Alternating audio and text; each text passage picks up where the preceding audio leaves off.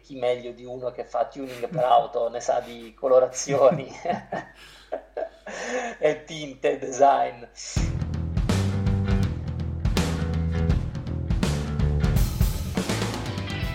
Lo snowboard non è un semplice sport. Lo snowboard è un cazzo di stile di vita.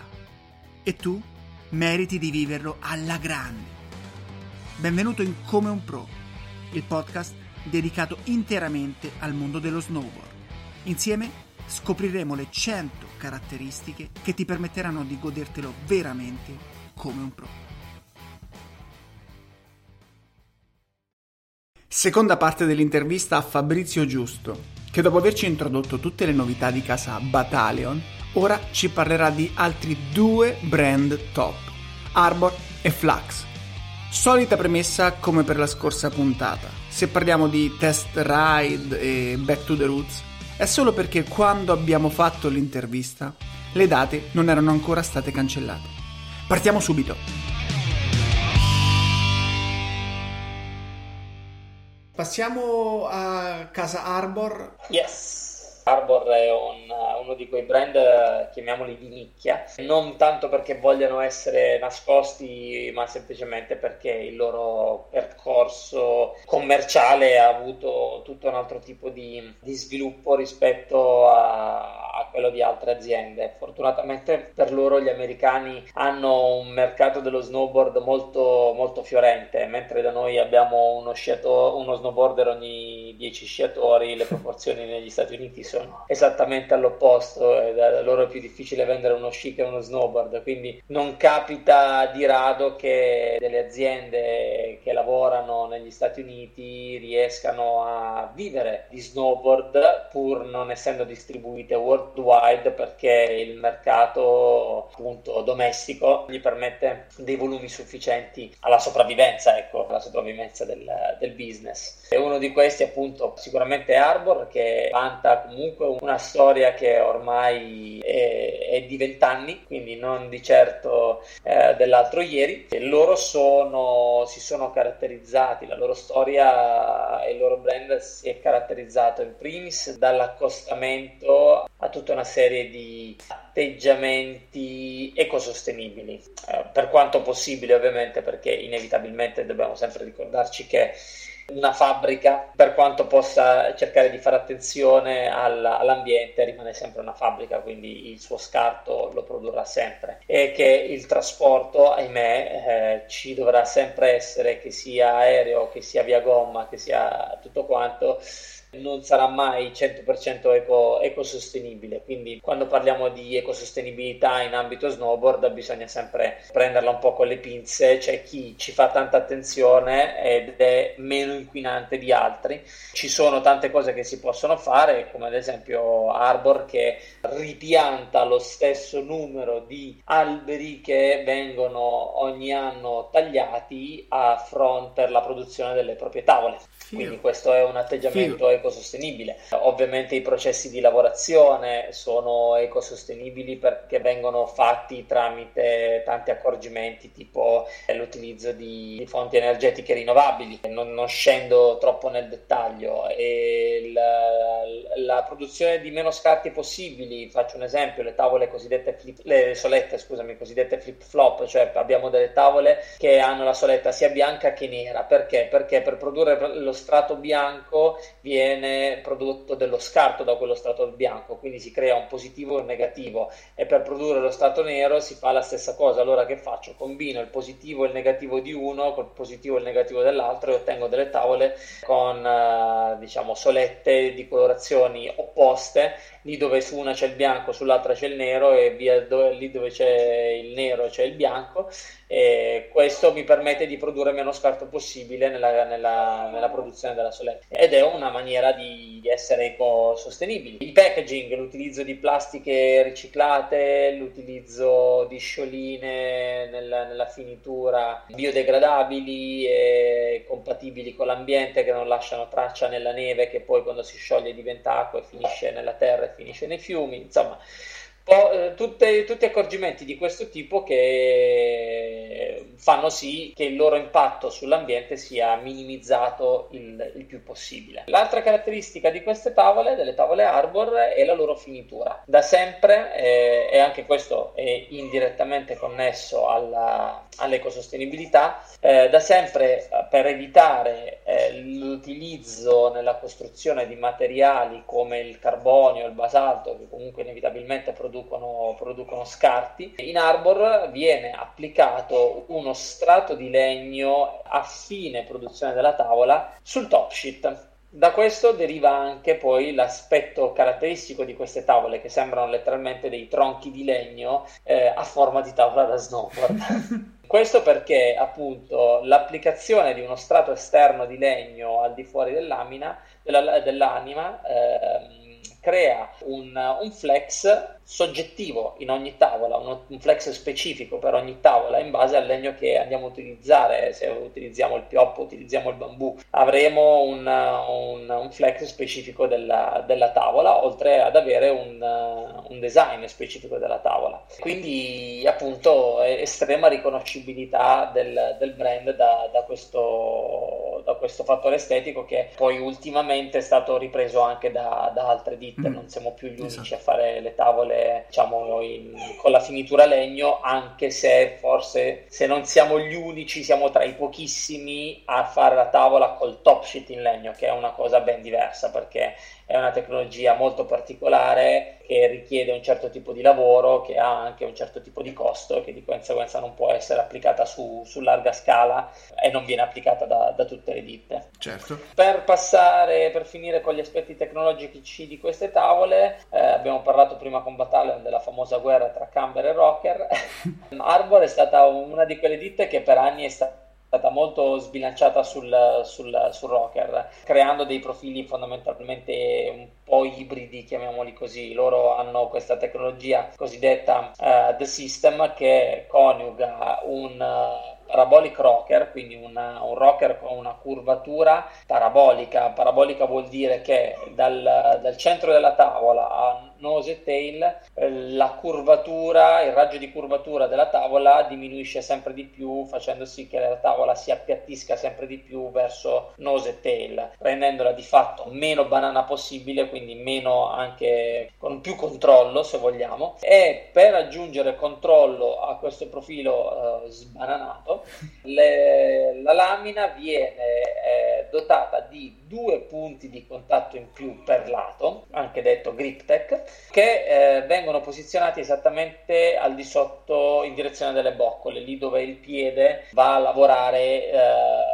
in impressione. Quindi praticamente questa curvatura della lamina disomogenea fa sì che proprio nel momento in cui andiamo ad iniziare la curva lavorandola dai piedi, la tavola entri più velocemente in lamina abbia una, diciamo, un approccio più aggressivo nel, nell'entrata in lamina proprio perché la, la, lamina sporge, passami il termine, e, e aggredisce da subito, da subito, la neve. E questa è la, la, loro tecnologia principe che negli ultimi anni poi si è, è stata poi negli ultimi anni affiancata un'alternativa identica ma con profilo camber che appunto è il System Camber che prevede un raggio di curvatura parabolico però sempre camber. Il raggio di curvatura parabolico sul camber fa sì che il ponte non sia così alto e così aggressivo come lo è normalmente una tavola camber classica e viene mantenuta comunque la, la, il grip tech sulle lamine, viene aggiunto nei punti chiavi della presa di spigolo e nose tail, quindi nel classico contact edge, un taglio a diamante, una, diciamo, una curvatura tridimensionale della, della, lamina, della tavola, scusami, della, della base, per rendere la tavola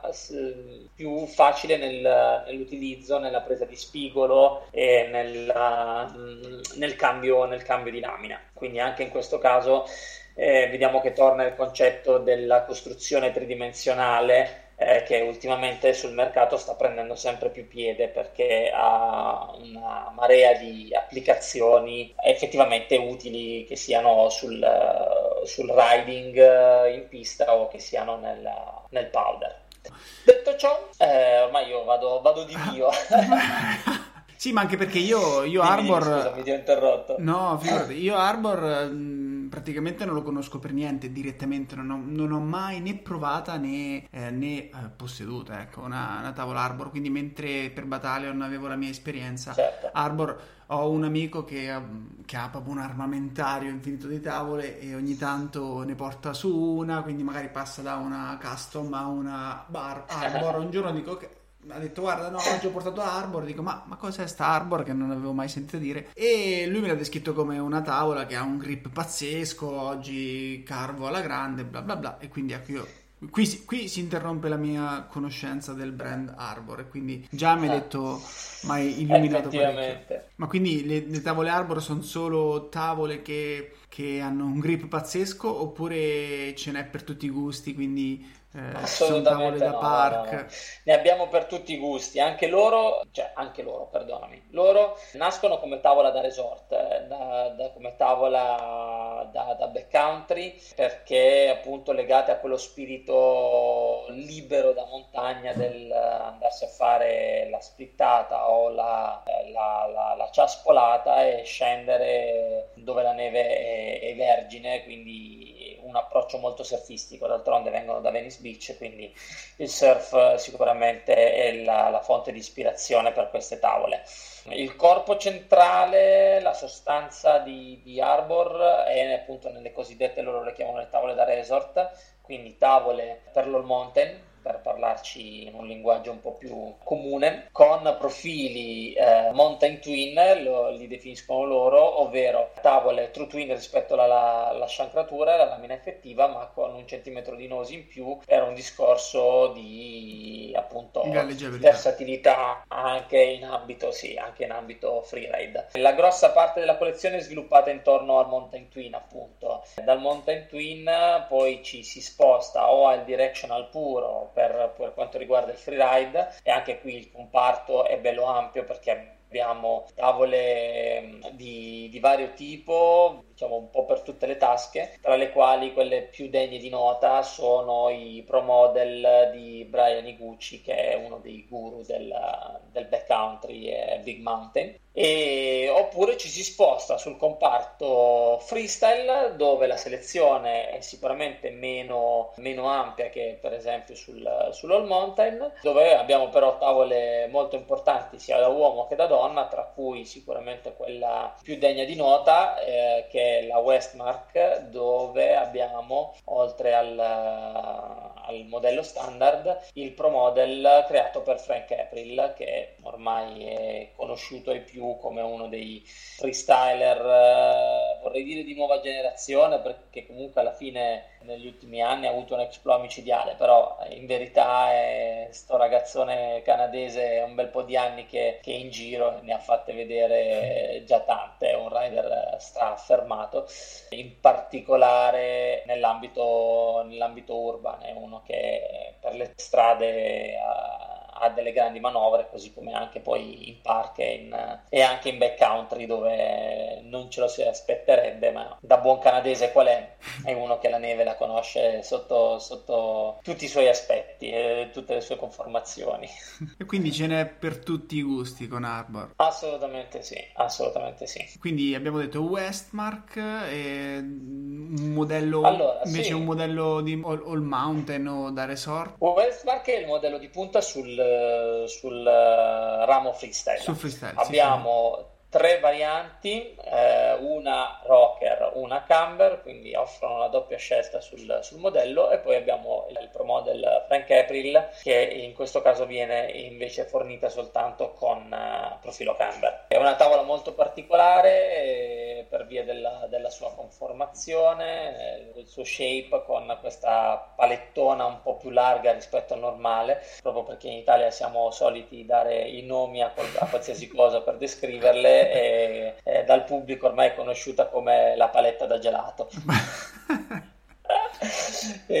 ha, questa, questo profilo molto, molto, largo in punta e coda eh, creato specificatamente per, per, l'utilizzo freestyle perché ovviamente aumentando la base d'appoggio in nose e tail aumentiamo la stabilità della tavola in manovre di olli nolli così come in, in atterraggio sia su, dai salti sia in, in aggancio da rail e box. In più il fatto che sia più voluminosa fa sì che più legno dia più risposta, di conseguenza anche il, il pop ne, ne beneficia da, dalla maggior presenza di, di, materiale. La particolarità rispetto allo standard della Frank April eh, in questo caso sta nella curvatura di nose e tail nella parte proprio finale a ridosso della lamina. Rispetto a una tavola normale rispetto alla stessa Westmark normale il, il bordo della tavola di Frank April è particolarmente arrotondato. Questo perché avendo lui un, uh, questo, questo, approccio molto urban uh, col freestyle col suo ride, nel suo riding si trova spesso a surfare strutture che hanno, hanno angoli di ingresso uh, un po' come dire un po' troppo angolati un po' verticali.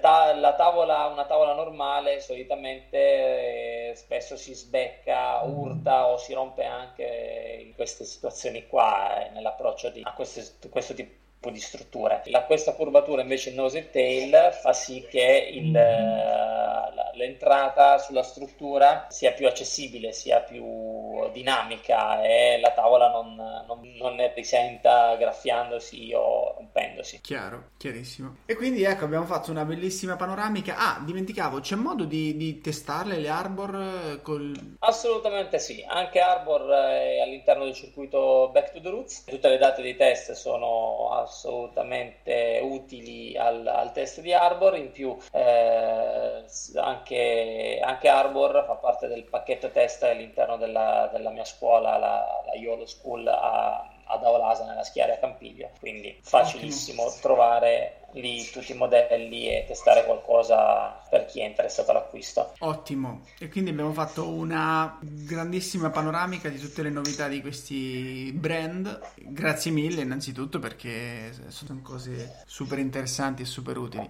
E... Bene, ottimo, ottimo, sono contento. Ok, vogliamo Tra parlare... Una cosa che avevo dimenticato che è, è rilevante per Arbor e anche la presenza del settore split per quanto li riguarda. Loro producono um, tre modelli di split, due da uomo, uno da donna. Ovviamente uno di quelli da uomo non poteva che essere il pro model di Brian Iguchi. Quindi oggi che il mercato del, del freeride, dell'hiking uh, prende sempre più piede, loro ci sono dentro con, con, tutte le scarpe perché da sempre hanno, hanno strizzato un po' l'occhio al, al mercato del, dell'outdoor e del, dello speedboarding e continuano, continuano, a farlo producendo modelli molto particolari con tante caratteristiche tecniche valide soprattutto perché questi modelli come è nel caso di Brian Iguchi vengono proprio creati intorno all'esigenza del, del rider quindi chi meglio di loro sa che cosa serve a quelle tavole. Chiaro. E so anche da questo punto di vista, ecco, non sono, non sono esperto, ma so che comunque eh, gli splitboard hanno fatto passi da gigante negli ultimi anni e oramai non si nota quasi più la differenza tra una tavola solida e cioè una tavola solida vuol dire una tavola che non è splittata, insomma, è uno split Pezzo unico. Esatto. Mentre prima, ecco, i, i primi pionieri de, degli split dicevano che comunque la differenza si sentisse e ecco, il feeling durante sì, la discesa sì. non era proprio lo stesso. Sì, c'era meno stabilità stabilità, si sentivano i due pezzi sotto i piedi anziché il pezzo unico. Da questo punto di vista le tavole sono diventate tutta un'altra roba. Non ti dico che potresti surfarci tutta una giornata senza accorgerti di essere su una split, però siamo, siamo vicini.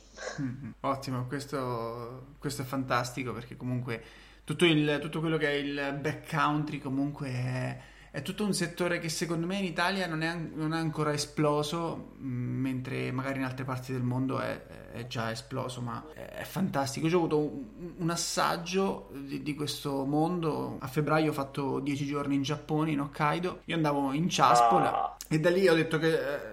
Cioè non avrei più messo una ciaspola, dico la prossima volta che vado in backcountry vado con uno split, quindi sicuramente perché mi hanno ucciso proprio le ciaspole, ma è fantastico, tutto un altro feeling, tutto un altro modo di, di, di, di vivere la neve, di vivere lo snowboard. Meglio, non, non, ne parlo perché sennò sì. mi, si, mi si rispezza il cuore a pensare a quando potrò rivivere una cosa così. Assolutamente sì. Senti, invece cambiamo, cambiamo un attimo argomento e parliamo di Flux e di attacchi e scarponi.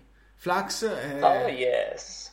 Anche, anche, questo per me è un vecchio amore perché sulla mia disaster c'erano appunto dei flux e mi ci, mi ci sono trovato super bene con quegli attacchi. Poi li ho voluti lasciare lì montati su quella tavola quando sono passato quando ho cambiato tavola mi sono rifatto direttamente un nuovo setup e, e quelli sono ancora lì perché prima o poi comunque quella tavola la, la tirerò fuori in, su qualche park. che, che, ci racconti di Flux? Questo brand che, che non è che non si sente tantissimo nominare, perlomeno qui dalle mie parti, però è sicuramente un brand di, di, di qualità per gli attacchi e per gli scarponi. Assolutamente, sì. Beh, anche in questo caso parliamo di, di un brand storico perché anche, anche, Flux sono 25 anni come Arbor che è sul mercato, quindi non proprio di primissimo pelo. È, è un marchio che ha contribuito un po' a fare la storia degli attacchi per via di tutti tutte le evoluzioni di cui sono stati partecipe, perché in Flux ritroviamo tutta una serie di dettagli tecnici che magari il rider meno attento o meno esperto non nota, ma che sono stati comuni all'evoluzione dell'attacco come, eh, come concetto e che si sono visti su brand, sui brand più importanti che magari non si vedevano, non si vedevano su tutti, su tutti i brand.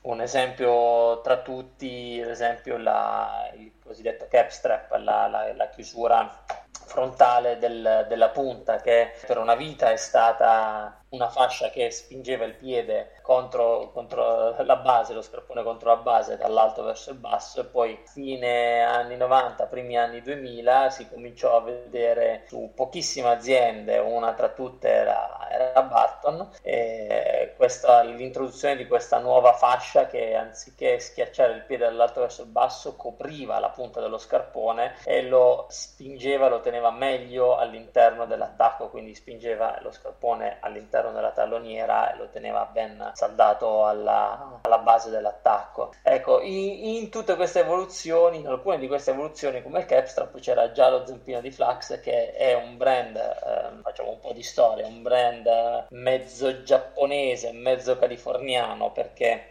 oggettiv- eh, effettivamente nasce in, uh, in, Giappone, nasce in Giappone da una ditta che eh, si chiama CarMate e che si occupa di tuning per, per le macchine, le robe alla Fast and Furious. Il figlio del proprietario della Carmate era un appassionato di snowboard e quindi ha utilizzato eh, le possibilità della fabbrica per cominciare a produrre degli attacchi che infatti sono prodotti con, eh, con nylon e fibra di vetro, materiali comuni sulle auto e su, su, sulla componentistica auto, auto più che altro, cioè, cercando di dargli un nuovo design, di dargli nuove, un, un nuovo appeal, voi anche semplicemente semplicemente con le colorazioni, perché chi meglio di uno che fa tuning per auto ne sa di colorazioni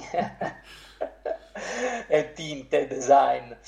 E quindi la storia parte 25 anni così e loro negli anni hanno continuato comunque a fare evoluzione in ambito attacchi da snowboard. Non per niente i loro attacchi sono estremamente riconoscibili, sono degli attacchi il cui design è unico, non lo ritrovi in altre ditte. Questo la dice lunga perché appunto contrariamente ad altre ditte che magari assemblano degli attacchi prendendo dei pezzi e curando soltanto i dett- alcuni dettagli estetici, il prodotto Flux viene completamente completamente gestito in autonomia, creato e prodotto, prodotto da, da, Flux, ideato, creato e prodotto da Flux. Qui questo ovviamente fa sì che il prodotto sia di una qualità certificata, eh, di una qualità riconosciuta altissima in maniera univoca sul, sul, mercato perché nessuno ti parlerà mai male, male, di Flux, così come univocamente riconosciuto che ahimè come tutte le cose fatte in una certa maniera e non prodotte su larga scala hanno un costo, quindi veramente uno dei,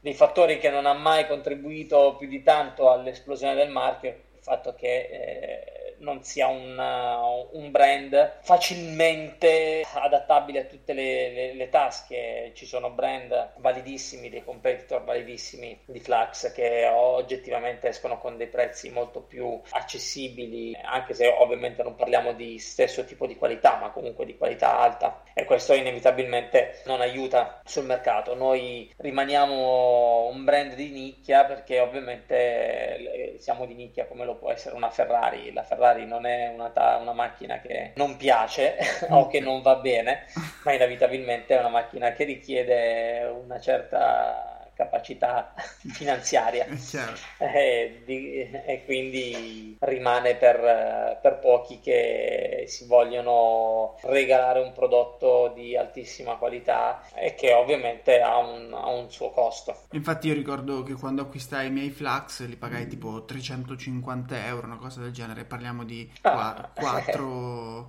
4... 4-5 anni fa, una cosa del genere, o 4 o 5. Quindi avevi, avevi, acquistato qualcosa di veramente valido, perché grazie a Dio eh. adesso i prezzi sono eh, un po' più calmirati e abbiamo, da qualche anno abbiamo anche un nuovo modello nella fascia sotto i 200 euro che sta andando alla grande e piace tantissimo perché coniuga tutta la, la classica qualità di Flux a un prezzo più accessibile, però nel frattempo sotto i 200 euro il mercato comunque è pieno di tanti attacchi, quindi la concorrenza è, è veramente bastarda. Eh, ci credo. Ma lì... Mh, mm, la guerra. Non mi ricordo il nome del, del, del, di quel mio attacco, ma c'ero andato giù pesante, diciamo, con quel setup. mi ero eh, fatto un po' prendere la mano. Ma per niente ce l'hai ancora, perché sì, sì, ma... l'attacco resiste no. alla grande al... Chiaro. al tempo che passa. Sì, sì, sì, ma no, nessuno lo, lo, toglierà da là e nessuno mi convincerà a darmelo via, nessuno, nessuno smonterà quel setup. E come a livello di, di, di modelli, che, che modelli ci, ci, sono modelli magari ecco, al di là della, della, fascia del prezzo, sicuramente qualcosa di più indicato per il park, qualcosa di più indicato per, per l'all mountain che ci consigli di, di, di, provare? Allora, la, la, la, collezione diciamo si divide sia per, per, approccio più che per il, diciamo, per il lato adatto a freeride, adatto all'all mountain, si va invece più su, sull'approccio, quindi attacchi con altissima sensibilità e, e grandissimo potenziale di trasferimento a, ad attacchi invece più, come, come dire, più comodi, ecco, mettiamola così, che non vuol dire, il comodo non vuol dire per forza freestyle jibbing, così come il, l'altissimo trasferimento, l'altissima interazione tra tavola e attacco non vuol dire per forza freeride. Quello è un principio di massima, sicuramente se sono uno che va a fare del, del gran, delle gran pareti verticali, avere un attacco che risponde subito alla, agli impulsi che io genero con col corpo eh, è fondamentale, però non è l'unico, l'unico requisito perché sempre più spesso associando, avendo tavole magari morbide che già di loro sono molto permissive, tanti rider accostano ta- degli attacchi un po' più reattivi per non far diventare il setup troppo loose, troppo, per, troppo blando e permissivo, così come magari quando ci sono delle tavole già eh, belle reattive di loro si tende ad avere un, un attacco a medio impatto, a media interazione per conservare comunque quella flessibilità quella eh, permissività anche un po', lasciarlo proprio Sì, quella giocosità della tavola giocosità, che vai a ricercare a quel punto con una libertà di caviglia maggiore rispetto a, alla tavola che invece è un po' più è un po' più settata, un po' più aggressiva. Quindi detto ciò abbiamo Flux propone questa distinzione eh, partendo dal, dal tipo di, di, basi che propone sugli attacchi. Abbiamo le basi transfer, che sono quelle appunto più potenzialmente da freeride e da all mountain, perché hanno un approccio molto più diretto alla trasmissione del, degli impulsi tra, tra, piede e tavola. Abbiamo le basi flat rocker, che invece... Eh, permettono una gestione eh, personalizzata del, del, tipo di interazione che voglio avere tra attacco e tavola e quindi ideali soprattutto anche sulle tavole con, con, con camber misti che solitamente trovano applicazione sul,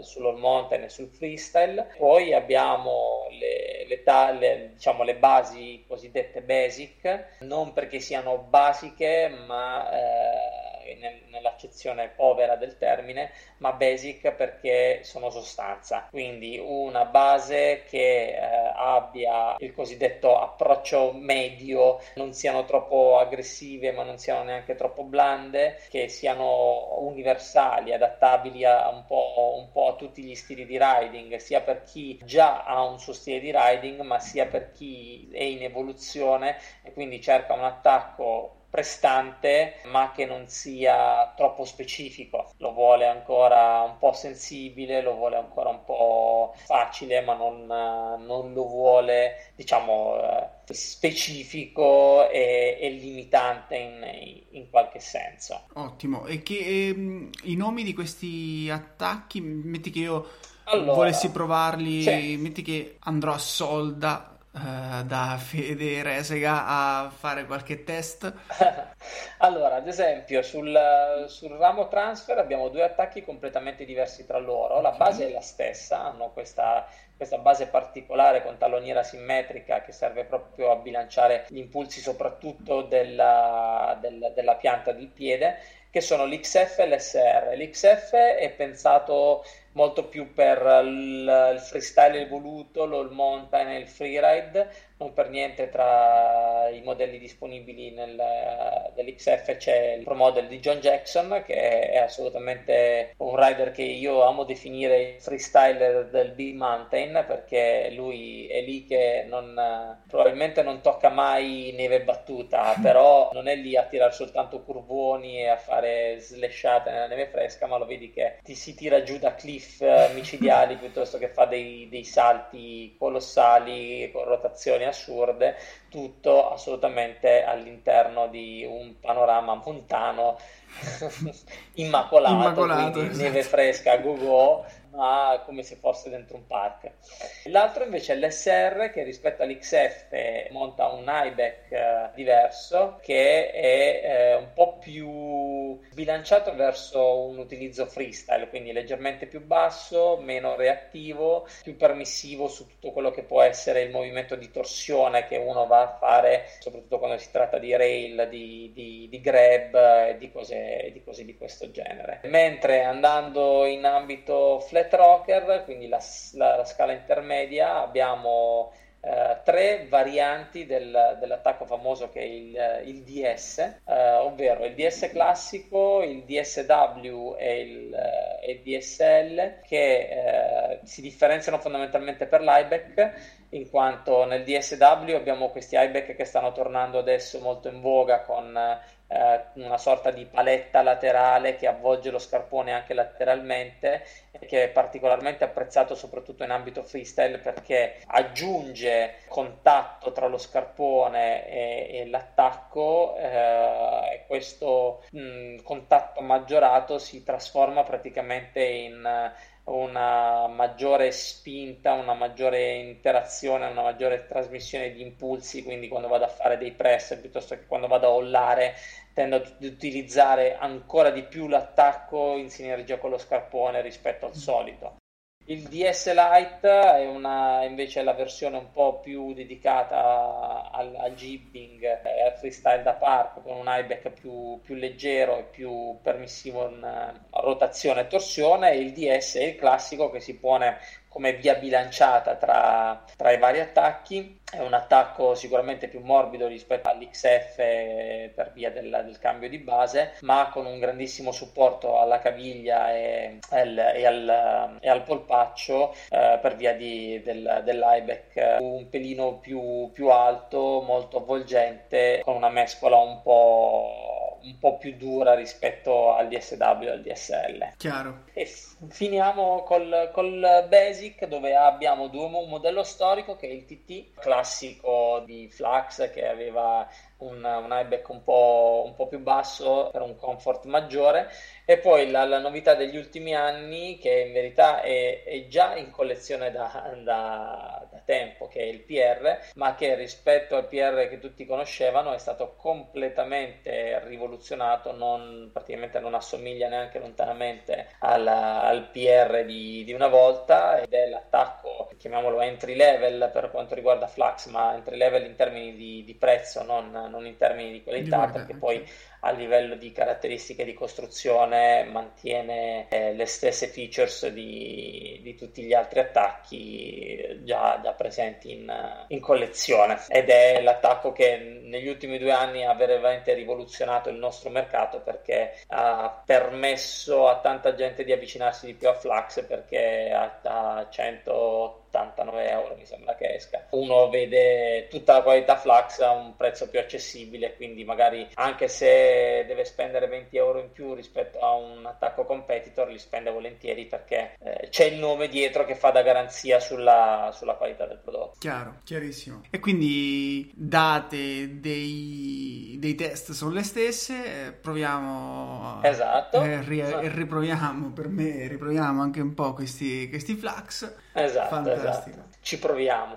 Sì, sì. Sperando ecco appunto di riuscire. E poi Flux eh, ci propone anche qualcosa a livello di boots, giusto? Esatto, abbiamo in verità loro sono più di dieci anni che hanno un programma Boots che però prima veniva gestito solo ed esclusivamente oltreoceano in Giappone. Da, da tre anni hanno deciso questo lancio worldwide inserendolo dapprima sul mercato americano e poi ampliandolo in tutta Europa. Una selezione abbastanza ridotta di scarponi, non abbiamo 100.000 modelli, ma sono scarponi selezionati sia per tipologia di, di riding di destinazione diciamola così, sia per eh, tipologia di allacciatura. Abbiamo tre, tutti e tre i tipi di allacciatura più famosi sul mercato e più utilizzati che sono dal, il laccio classico, il boa sia in versione singola sia in versione doppia e eh, lo speed lace eh, che insieme al boa rappresenta l'allacciatura attualmente più, più richiesta. Più richiesta, esatto. Siamo diventati tutti pigri nel metterci metterci gli scarponi e quindi tutti vogliamo sbrigarci ad allacciarci. Esatto, la fretta di andare su e di allacciarsi, ma soprattutto penso anche di slacciarsi, perché anche. detto da uno che si fa parecchi giorni all'anno in snowboard, quella cosa del sganciarsi al volo lo scarpone appena entri in telecabina e stai tornando a casa dopo otto ore sulle piste a lavorare, sì,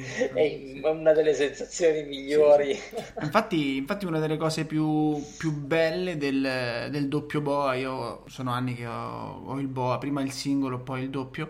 È proprio quello, cioè non è tanto la velocità con cui lo allacci, ma la facilità con cui dici ok, vado un attimo in baita, allento un attimo e subito hai allenti la pressione e poi dici ok con due giri di, di boa le, le, riattacchi e si ri... cioè eh, con i lacci non riesci a fare la stessa cosa perlomeno devi slacciarli completamente e poi riallacciarli non riesci ad allentare la pressione alla caviglia. Esatto. Cioè, per questo cioè, non penso sì, sì, poi i lacci devi, devi, richiuderli sei sempre lì che se non li hai chiusi vanno penzoloni eh, e si bagnano e fanno. Invece il boa sei tutto lì stacchi, tiri su le rondelle e già quello allenta tutto quanto e non, non, sei con robe che ti penzolano a destra e a sinistra e si bagnano e fanno. E, è una gran cosa. D'altro canto lo snowboard deve essere anche piacevole, quindi al di là di tutti i tecnicismi, a me fa morire la gente che eh, no, perché solo il laccio ti dà la lacciatura perfetta, che boh, io se compri uno scarpone con una lacciatura fatta bene, doppio boh, speed lace, vai tranquillo che Chiaro. te lo allacci sempre alla stragrande. Chiaro ci sono tantissimi pro che usano il boa, che usano lo speedlace perché tante case su alcuni scarponi anche importanti che altrimenti sarebbero invendibili così tecnici avessero la lacciatura normale, eh, si sono abituati a usare lo speedlace eh, o il boa che siano e lo utilizzano. È come tutta la polemica con lo step in, no? Lo step on, scusami. Eh no, ma figurati se uno va a saltare 25 metri con lo step on.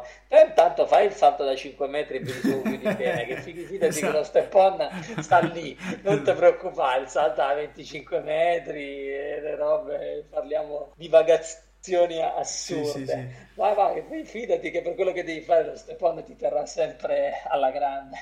Esatto, esatto. E idem dicasi per la lacciatura che sia Speedlace o che sia o che sia boa. Fantastico, quindi ma in queste, in queste, tappe in cui si fanno i test si possono provare anche scarponi o no? I boots non sono previsti? Allora, purtroppo no, i boots sono previsti un po' per, eh, per via del, del, sistema complicato che richiederebbe far provare uno scarpone, sì. assortimento taglie e poi soprattutto una parte proprio dedicata dove far sedere la gente, fargli te, eh, togliere il vecchio scarpone, mettere il nuovo, tenere gli scarponi asciutti, insomma sempre, sempre in montagna, non è facile. Sì. E un po' adesso, come adesso poi è impensabile eh, per via delle, delle normative anti-Covid quindi certo. far stazionare la gente, fargli provare uno scarpone che poi va disinfettato. È un po' complicato. Proprio l'altro giorno facevamo una riunione con Back to the Roots eh, e ci raccontavano in Oakley, perché Back to the Roots c'è anche Oakley e ci sono altri brand che fanno testare, ad esempio, le mascherine. Ci raccontavano di, della loro policy, di tutte le loro regole, di tutto il loro lavoro per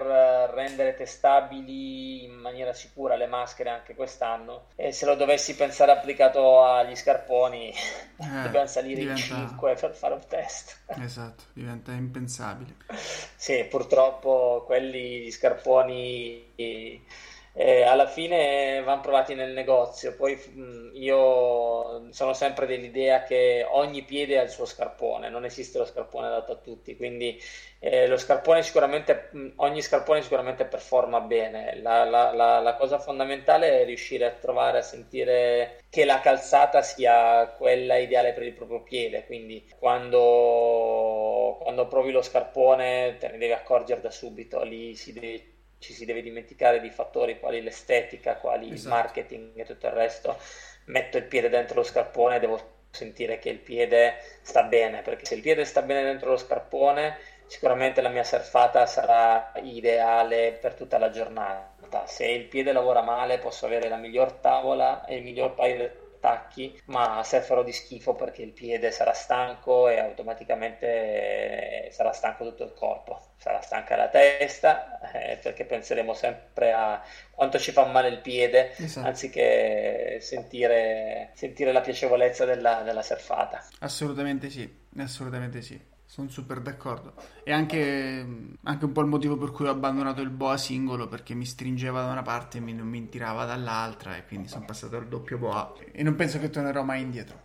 E Fabrizio, eh, che dire? ti capisco. Eh, io ti ringrazio per tutto questo tempo che ci hai dedicato, per questa intervista, ci hai illuminato su tutte queste novità di, di questi brand niente, spero di incontrarti da qualche parte su qualche test. Tu ci sarai su qualche test, magari Assolutamente. Anche... Io sono tutti test, okay. sono one man show, quindi mi trovi dovunque.